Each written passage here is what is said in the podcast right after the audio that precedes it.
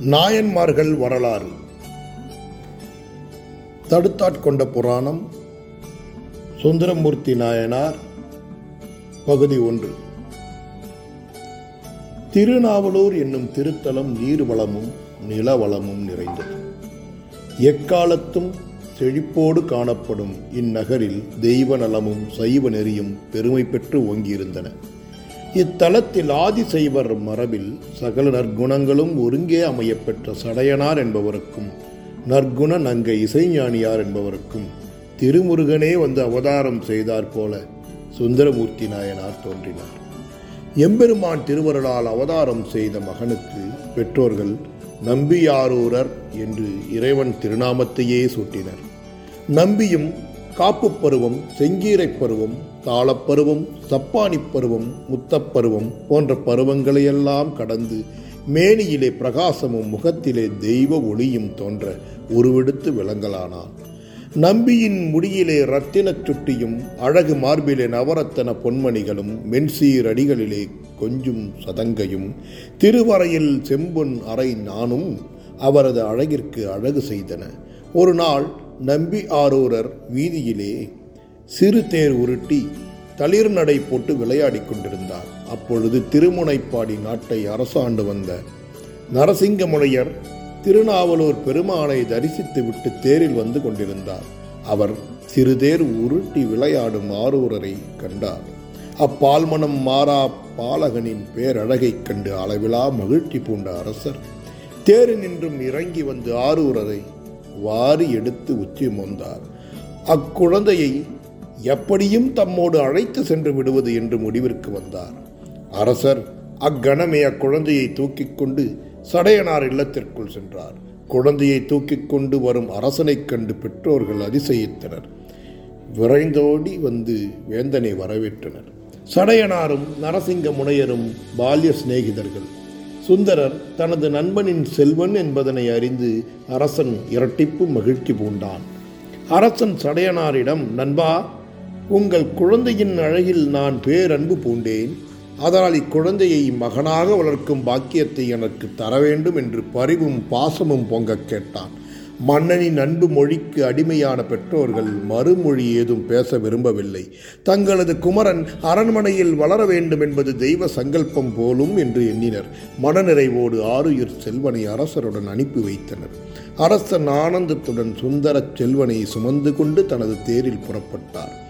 ஆரூரர் அரண்மனையில் அரசகுமாரனைப் போல் வாழத் தொடங்கினார். சின்னஞ்சிறு வயதிலேயே அரசர்க்குரிய அத்தனை கலைகளிலும் நல்ல தேர்ச்சி பெற்றார். மத நூல்களையும் ஆகம நூல்களையும் பயின்றார்.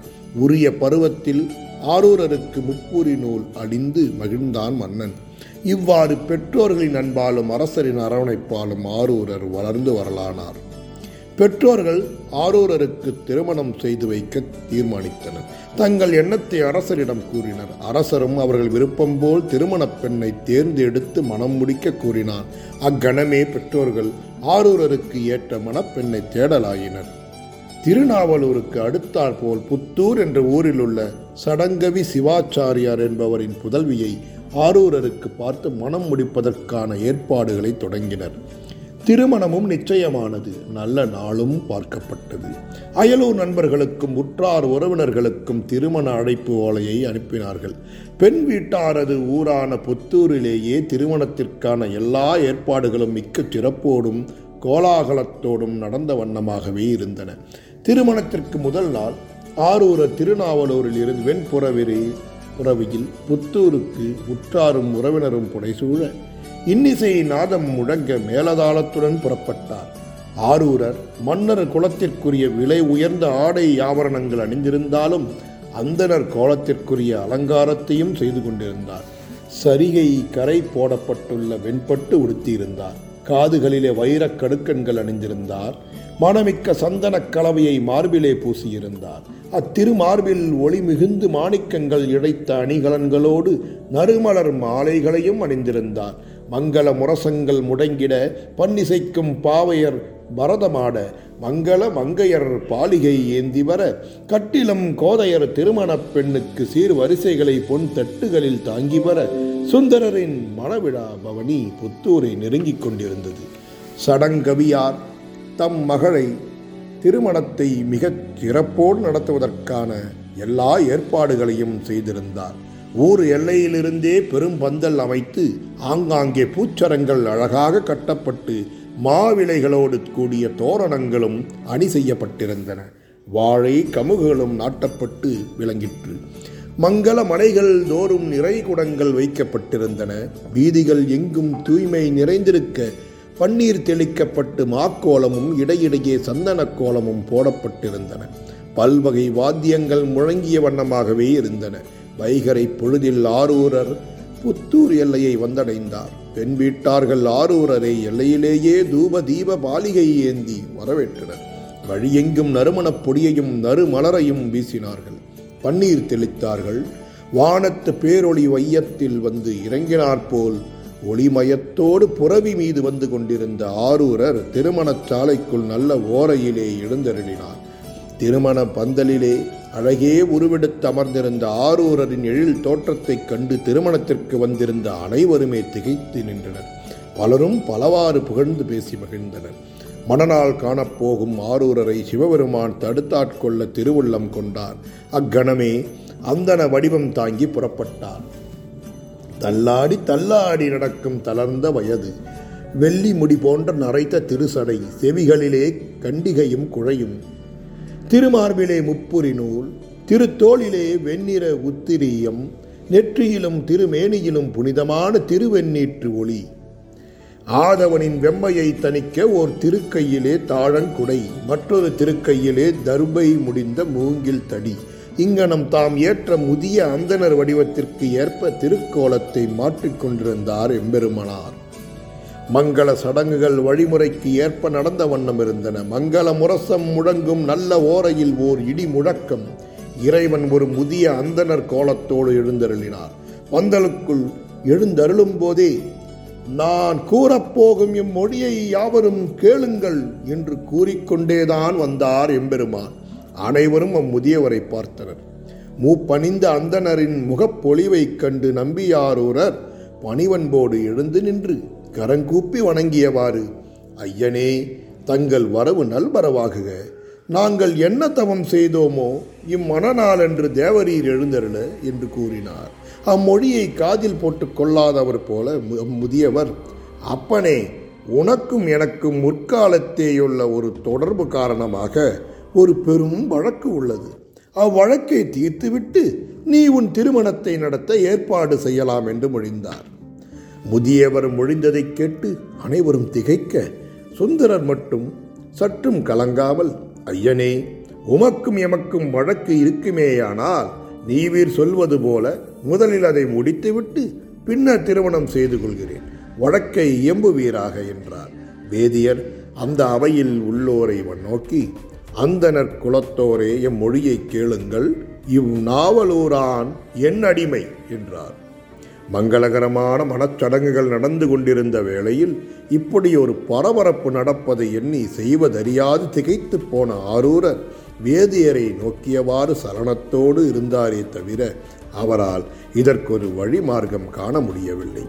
வேதியர் தம் கையில் இருந்த நீட்டோலையை காண்பித்தவாறே நீங்கள் எவரும் என்னை பார்த்து நகைக்கவும் வேண்டாம் பதைக்கவும் வேண்டாம் எனக்கு இவனது பாட்டன் பண்டைய நாளிலேயே எழுதி கொடுத்த அடிமை ஓலை இதோ என் கையில் இருக்கிறது என்று சினம் பொங்க கூறினார். ஆரூரருக்கு வியப்பு மேலிட்டது. உதட்டிலே புன்னகை தவிர வேதியரை இன்னார் என்று அறிய இயலாத நிலையில் ஐயா வேதியரே உமக்கு நன்றாக பித்து பிடித்திருக்கிறது. இல்லாவிடில் குற்றமற்ற என்னை உங்களுக்கு அடிமை என்று சொல்லிக் கொள்வீர்களா பாவம் பரிதாபத்திற்குரியவர். நீர் என்ன பித்தனோ? என்று கேட்டார். இறைவன் சினம் பொங்கினார் போல் சற்று கடுமையாக சுந்தரரை பார்த்து யான் பித்தனும் ஆகுக அன்றி பேயனும் ஆகுக. நீ என்னை பற்றி எவ்வளவு தூரம் இழிவாக மொழிந்தாலும் சிறிது கூட வெட்கப்படவும் மாட்டேன் கவலைப்படவும் மாட்டேன். என்னை உனக்கு தெரியாது. நான் யார் என்பதை உன்னால் அறியவும் முடியாது. வீணாக விளையாட்டு மொழிகளை பேசி என் கோபத்தை கிளறாதே. மணவரையில் உட்கார்ந்து கொண்டு வித்தகம் பேசுகிறாயே எதற்கு? உன் கடன் எனக்கு பணி செய்து கிடப்பதே என்பதை நினைவிற்கொள் என்றார். இதுவரை வேதியரிடம் குதர்க்கவாதம் புரிந்த ஆரூரர் சிந்திக்கத் தொடங்கினார். இவரது அருள் தோற்றம் ஆரூரரின் இதயத்தை எதனாலோ உருக்கியது. அவர் இதயத்தில் அன்பு பெருக்கெடுத்தது. அதே சமயத்தில் வேதியரின் பிதற்றல் வார்த்தைகளும் வயது முதிர்ந்த தோற்றமும் உள்ளத்தை உருக்கினாலும் அடிமை என்று அவர் மொழிந்த சொல் சுந்தரருக்கு சினத்தை மூட்டியது. இவ்வாறெல்லாம் மனம் குழம்பிய சுந்தரர் எப்படியும் முதியவரிடம் இருக்கும் அடிமை ஓலையை வாங்கி பார்த்து விடுவது என்ற தீர்மானத்திற்கு வந்தார். நீங்கள் கூறுவதை உண்மையான வார்த்தைகளா என்று பார்ப்போம். இங்கே அடிமை ஓலையை காட்டுங்கள் ஆரூரர் கேட்டார். வேதியர் கோபம் பொங்க. அடிமை ஓலை கண்டு படித்துணரும் பேராற்றல் உடையவனா நீ? வேண்டுமென்றால் அவை அறிய ஓலையை காண்பிப்பேனே தவிர தனிப்பட்ட முறையில் உன்னிடம் மட்டும் கொடுக்க முடியாது. துணிவிருந்தால் அவை கிளம்பா பார்த்து கொள்ளலாம் என்றார். நம்பியாரூரரின் கோபம் எல்லை மீறியது. அவர் வெகுண்டு எழுந்து அந்தனர் கையில் இருந்த அடிமை ஓலையை பலாத்காரமாக பறிக்க முயற்பட்டார். அந்தனர் மணப்பந்தலை சுற்றி நாற்புறமும் ஓடினார். ஆரூரரும் தொடர்ந்து ஓடினார். இருவரும் திருமண பந்தலுக்குள் சுற்றி சுற்றி ஓடி வந்தார்கள். சுந்தரர் ஒருவாறு அவரை பிடித்தார். சுந்தரர் கையில் இருந்த அடிமை ஓலையை பிடுங்கி அந்தனர் அடிமையாகி ஏவல் புரிவதா? எந்த வேதத்தில் சொல்லியிருக்கிறது என்பதை பார்த்து விடுவோம் என்று கேட்ட வண்ணம் அவ்வோலையை சுக்கு சுக்காக கிழித்தெறிந்தார் ஓடி ஓடி சோர்ந்தவர் போல் காட்சி அளித்த இறைவன் சுந்தரரின் செயலை கண்டித்தார் எவ்வளவு பெருத்த அநியாயம்! இந்த திருமணப் பந்தலில் என் குறையை கேட்டு உண்மைக்கு வாதாட எவருமே இல்லையா? இது கொடிய அநியாயம் என்று முறையிட்டு கூச்சலிட்டார். மறை ஒலிக்கும் மாயவன் குறையொழித்து நின்றார். கூனி குறுகி நின்ற சங்கரர் செய்வதறியாது திகைப்பவர் போல் சற்று நிமிர்ந்து அவையோரை பார்த்தார். அப்பொழுது திருமண சடங்கிற்கு வந்திருந்தவர்களில் சிலர் வேதியரை அணுகி ஐயா பெரியவரே உமது வழக்கு மிகவும் விசித்திரமாகத்தான் இருக்கிறது.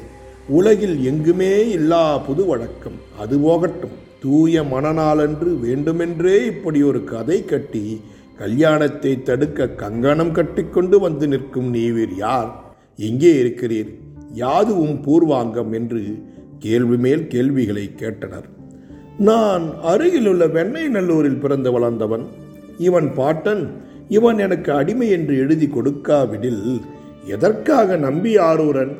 அறநெறி தவறி என் கையில் இருந்த ஓலையை கிழித்தெறிய வேண்டும். அவன் குற்றமுள்ள நெஞ்சம்தானே இப்படி ஒரு நஞ்சான செயலை செய்ய வைத்திருக்கிறது? இவன் என் அடிமைதான் என்பதை உறுதிப்படுத்தி உலகறியச் செய்ய இதைவிட உங்களுக்கு ஆதாரம் வேறென்ன வேண்டும்? என்று விடையளித்தார் எம்பெருமான். அப்படி என்றால் இந்த வழக்கை வெண்ணை நல்லூரிலேயே தீர்த்து கொள்ளலாம். வாரும் என்று கூறினார் சுந்தரர். அங்கனமே ஆகட்டும். இப்போது நீ கிழித்த ஓலை நகலேயாகும் மூல ஓலையை பத்திரமாக வைத்திருக்கிறேன். வெண்ணெய் நல்லூரில் உள்ள அவையோர் முன்னால் மூல ஓலையை காண்பித்து நீ என் அடிமை என்பதை நிரூபிக்கிறேன் என்ற மறையோன் தள்ளாதவரைப் போல தடியை ஊன்றிக்கொண்டு புறப்பட்டார். இரும்பை காந்தம் கவர்ந்தார் போல் ஆரூரரும் பின் சென்றார். சுற்றமும் நட்பும் ஆரூரரை பின்தொடர்ந்து சென்றன. திருமண மன்றம் வழக்காடும் மன்றமானது மணப்பந்தல் சோகத்தில் மூழ்கியது. அந்தனர் முன்வர அனைவரும் வெண்ணெய் நல்லூர் அவையை வந்தடைந்தனர். அவையோர் முன்னால் அந்தனர் தமது வழக்கை சமர்ப்பித்தார். செந்தன்மை பூண்டொழுகும் அந்தணர்களே இந்நாவலூரன் என் அடிமை அதற்கு சான்றாக இருந்த அடிமை ஓலையை என்னிடமிருந்து பிடுங்கி கிழித்து எறிந்து விட்டான். அவைக்கு இவனை அழைத்து வந்துள்ளேன். இந்த ஏழை அந்தணரின் முறைப்பாட்டை சீர்தூக்கி பார்த்து உண்மைக்கு தீர்ப்பளியுங்கள். முதியவரே யாது மொழிந்தீர்? அந்தணம் அடிமையாவது என்பது இவ்வுலகில் இதுவரை நடந்த வழக்கமாக தெரியவில்லையே. இது போன்ற வழக்கை அவை மட்டுமல்ல இந்த அகிலமே இப்பொழுதுதான் சந்திக்கிறது. புதுமையான வழக்குதான் இது. முதியவர் மொழிந்ததைக் கேட்டு அவையோ நகைத்து கொண்டே மேற்கண்டவாறு கூறினர். இவன் கிடித்த ஓலை இன்று நேற்று எழுதப்பட்டதல்ல பண்டு தொட்டு பாதுகாக்கப்பட்டு வருவது. ஒரு உடன்பாட்டின் மூலம் இவன் பாட்டன் எனக்கு எழுதி கொடுத்தது. இப்படி இருக்க எப்படி என் வழக்கை நீங்கள் அர்த்தமற்றது என்று கேலி பேச முடியும்? அப்படியா? நன்று வேதியரே நன்று என்று அந்தனருக்கு ஆறுதல் மொழி பகிர்ந்த அவையோர் நம்பியாரூரை நோக்கி முதியோர்கள் உடன்பாட்டுடன் எழுதிய ஓலையை வலிய வாங்கி கிழித்தது பிழை. வயது முதிர்ந்த இப்பெரியோர் தமது வழக்கை கூறிவிட்டார். இது பற்றி உம்முடைய எண்ணம் யாதோ? என்று கேட்டனர். முதியவரின் மாயத்திற்கு முன்னால் நான் என்ன சொல்ல இருக்கிறது? இவர் வழக்கு எனக்கே விளங்காத புதிராக இருக்கிறது. ஆரூரர் சுற்றி வளைத்து அவையில் பேச விரும்பாது சுருக்கமாகவே கூறி முடித்தார். எல்லா நூல்களையும் கட்டு உணர்ந்த பெரியோர்கள் நம்பியாரூரர் ஆதி செய்வர் அவர் ஒருபோதும் முறை தவறி நடக்க மாட்டார் என்பதை எண்ணி பார்த்து வேதியரிடம் முதியவரே இவ்வழக்கு மிக்க கொடியது. இவர் உம்முடைய அடிமை என்பதை ஆதாரத்தோடு அவை அறியச் செய்தல் வேண்டும். ஆட்சி முறையிலாவது அன்றி சாட்சி மூலமாவது அன்றி உடன்படிக்கை ஓலை மூலமாவது உமது வாதத்தை உண்மை என்று நிரூபித்து காட்டுவீராக என்று படித்தனர் அவையோ ஒருமித்து கூறியதை கேட்டு வேதியர் மகிழ்ச்சி பொங்க அவையோரை பார்த்து முன்னர் இவன் கிழித்தது நகல் ஓலையே இவன் இப்படி செய்தாலும் செய்வான் என்று அறிந்துதான் மூல ஓலையை முன்கூட்டியே பத்திரமாக வைத்துள்ளேன் என்றார். அப்படியானால் மூல ஓலையை காட்டுங்கள் காட்டுகிறேன். ஆனால் இவன் முன்போல் மீண்டும் இந்த மூல ஓலையையும் கிழித்து விட்டால் நான் என்ன செய்வேன்? அவையோர் முன்னால் இத்தகைய தவறான நிகழ்ச்சி எதுவும் நடக்காமல் நாங்கள் பார்த்துக் கொள்கிறோம். நீவிர் தைரியமாக ஓலையை காட்டலாம். வேத முதல்வன் ஆரூரருக்கு பயப்படுபவரைப் போல் பாவனை செய்த வண்ணம் மூல ஓலையை எடுத்து அவையோரிடம் கொடுத்தார். அவையோர் ஆணைப்படி கணக்கன் ஓலையை வாங்கி படித்தான். அவ்வோலையில் பின்வருமாறு எழுதியிருந்தது. திருநாவலூரில் இருக்கும் ஆதி சைவனாகிய ஆரூரன் என்னும் பெயருடைய நான் திருவண்ணை நல்லூர் பித்தனுக்கு எழுதி கொடுத்தது. நானும் என் வழி வரும் மரபினோரும் வழி வழியாய் இவருக்கு அடிமை தொழில் செய்து வருவோம் என்பதற்காக உள்ளும் புறமும் ஒருமைப்பட்டு எழுதி கொடுத்தேன். இதற்கு இஃது என் கையெழுத்து. இம்மணி வாசகத்தை கணக்கன் வாசிக்க கேட்ட அவையோர் ஓலையை வாங்கி பார்த்தனர். சாட்சி கையெழுத்து இட்டார்கள் கூட இஃது தங்கள் கையெழுத்துதான் என்பதனை ஒப்புக்கொண்டனர் ஆரூரரின் பாட்டனாரின் கையெழுத்தை சரிபார்க்கும் பொருட்டு அவர் எழுதிய வேறு சில ஓலைகளையும் கொண்டு வர சொல்லி அதையும் சரிபார்த்தனர் அவையோர் அந்தனர் கூறுவது முறைதான் என்று ஒப்புக்கொண்டனர். ஆரூரன் அந்தணருக்கு அடிமையாய் பணி செய்வதுதான் கடமை என்று தங்கள் தீர்ப்பை வழங்கினார்கள். ஆரூரருக்கு ஒன்றுமே புரியவில்லை. என்றாலும் மறையவர் தீர்ப்புப்படி அந்தணருக்கு அடிமையாகி அவையோர் தீர்ப்புக்கு தலைவணங்கினார். அவையோர் அம்முதியவரை பார்த்து ஐயனே ஓலையில் நீவீர் வெண்ணெய் நல்லூர் என்று குறிப்பிடப்பட்டுள்ளீர்களே இவ்வூரில் உமது இருப்பிடம் எங்கே என்று எங்களுக்கு காட்டுவீராக என்று கேட்டனர். எம்பெருமான் அவர்களை அழைத்து கொண்டு தம் இருப்பிடத்தை காட்டுவதற்காக வேண்டி அவ்வூரில் உள்ள திருவட்டுரை என்கின்ற திருக்கோயிலை நோக்கி புறப்பட்டார். சுந்தரர் உட்பட அனைவரும் அந்தனரை பின்தொடர்ந்தனர். திருவெண்ணை நல்லூரில் உள்ள கோவிலுள்ள முதியோர் புகுந்து மறைந்தார். ஆரூரரும் அவர் பின் வந்தவர்களும் நெடுநேரம் காத்திருந்தார்கள். அந்தனரை காணாமல் ஒருவர் பின் ஒருவராக வெளியேறினார்கள். ஆனால் ஆரூரர் மட்டும் வாயிலிலேயே நின்று கொண்டிருந்தார். இப்பெரியவர் கோவிலுள் புகுந்து திரும்பாதது ஏன்? என்று ஆரூரர் எம்பெருமான் மீது பூண்டுள்ள அளவற்ற அன்பின் காரணமாக சிந்திக்கத் தொடங்கினார். ஆரூரர் மட்டும் தனியே அந்தனரை தேடி கோவிலெங்கும் அலைந்தார். அவர் கண்களில் நீர் மல்கியது. கோவிலை சுற்றி சுற்றி வந்து உடல் தளர்ந்தது. வேதம் நான்கிலும் மெய்ப்பொருளாகிய எம்பெருமான் தான் இன்று தன்னை ஆட்கொண்ட அந்தனர் என்பதனை உணர்ந்த ஆரூரர் எப்படியும் என் ஐயனை இன்று காண வேண்டும் என்று அன்பின் மிகுதியால் நினைத்து கொண்டார். ஆலயத்தினை வளம் வந்தார். எங்கு தேடியும் தேவாதி தேவனை காணவில்லை. அப்பொழுது கோவிலுள் பேரொளி பிறந்தது. முதிய அந்தனர் வடிவிலே வந்து ஆரூரரை அடிமை கொண்ட ஆனந்த கூத்தன் அருள் வடிவமாய் ஆனந்த மூர்த்தியாய் உமையாளுடன் விடை மீது காட்சியளித்தார். ஆலயத்தில் மணி பலத்த ஓசை எழுப்பியது. தேவாதி தேவர்கள் மலர் மாறி பொழிந்தனர். தேவ கணங்கள் இசை முடக்கம் செய்தனர். ஆரூரானுக்கு ஆனந்த காட்சி அளித்த அம்மையப்பர் திருவாய் மலர்ந்து அன்பிற்கினிய ஆளாள சுந்தரா பூர்வத்திலேயே நீ என் அரிய தொண்டன். அன்று நீ மாதரம் மயக்கத்தில் மதி இழந்தமையால் தான் மானிடப் பிறவி எடுக்க நேர்ந்தது. மீண்டும் பிறவி பெருங்கடல் உன்னை தொடரா வண்ணம். உன் விருப்பப்படியே உன்னை தடுத்தாட்கொண்டோம் என்று அருளினார். தாய் பசுவின் குரலை கேட்டு கழிக்கும் கன்றுபோல் குழைந்தார் ஆரூரர். அவருக்கு ஏற்பட்ட பேரானந்தத்திற்கு எல்லையே இல்லை. அவர் உடல் உலகம் பொறுத்தது தலைமீது தூக்கிய கரங்களை அவரால் தாழ்த்தவே முடியவில்லை. அப்படியே வணங்கி எழுந்தார். இறைவன் ஆரூரரை வாழ்த்தி நீ எம்முடன் வன்மையாக பேசியதால் வன் தொண்டன் என்று உனக்கு திருநாமம் சுட்டுகிறேன். எம்மை நீ தமிழ் பாக்களால் அர்ச்சனை செய்வாயாக என்று அன்பு கட்டளையிட்டார். சுந்தரர் ஆண்டவனின் கருணை வெள்ளத்தில் மூழ்கினார். பக்தி பிரவாகத்தில் மூழ்கி வழி தெரியாமல் தவித்தார். தடுத்தாட்கொண்ட தம்பிரான் தமிழால் பாடுக என்றதால் சுந்தரர் சிந்தை மகிழ்ந்து எம்பெருமானின் சேவடிகளை வணங்கி நின்றார்.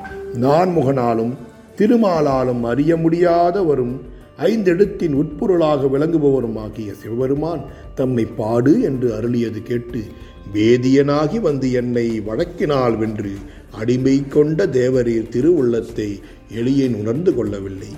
இருப்பினும் உள்ளத்து உணர்வுக்கு உணர்வளித்து என்னை ஆண்டருளிய ஆதியே அரணே அருட்பெருங்கடலே யான் யாதும் அருந்திலேனே. இச்சிறியேன் யாது கூறி பாடவல்லேன். தேவரீரது கருணையை என்னென்பேன் என்று சுந்தரர் விண்ணப்பித்து உருகி நின்றார். இறைவன் தம்பிரான் தோழரை பார்த்து உன்னை ஆட்கொண்டபோது எம்மை பித்தா என்று அழைத்தாய். ஆதலின் பித்தா என்று அடியெடுத்து பாடுவாயாக என்று திருவாய் மலர்ந்து அருளினார். சுந்தரமூர்த்தி சுவாமிகள் உள்ளமும் உடலும் பொங்கி பூரிக்க ஐந்தெழுத்து மந்திரத்தை மனதிலே தியானித்தவாறே பித்தா பிறைசூடி பெருமானே அருளாளா என்று அடியெடுத்து தடுத்தாட்கொண்ட தம்பிரான் மீது திருப்பதிகம் ஒன்றை பாடத் தொடங்கினார். சுந்தரரின் இசைத்தமிழ் இன்ப வெள்ளத்திலே மூழ்கி மிதந்த எம்பெருமான் சுந்தரருக்கு திருவருள் புரிந்து மறைந்தார். சுந்தரர் சிந்தை மகிழ திருநாவலூர் திரும்பினார்.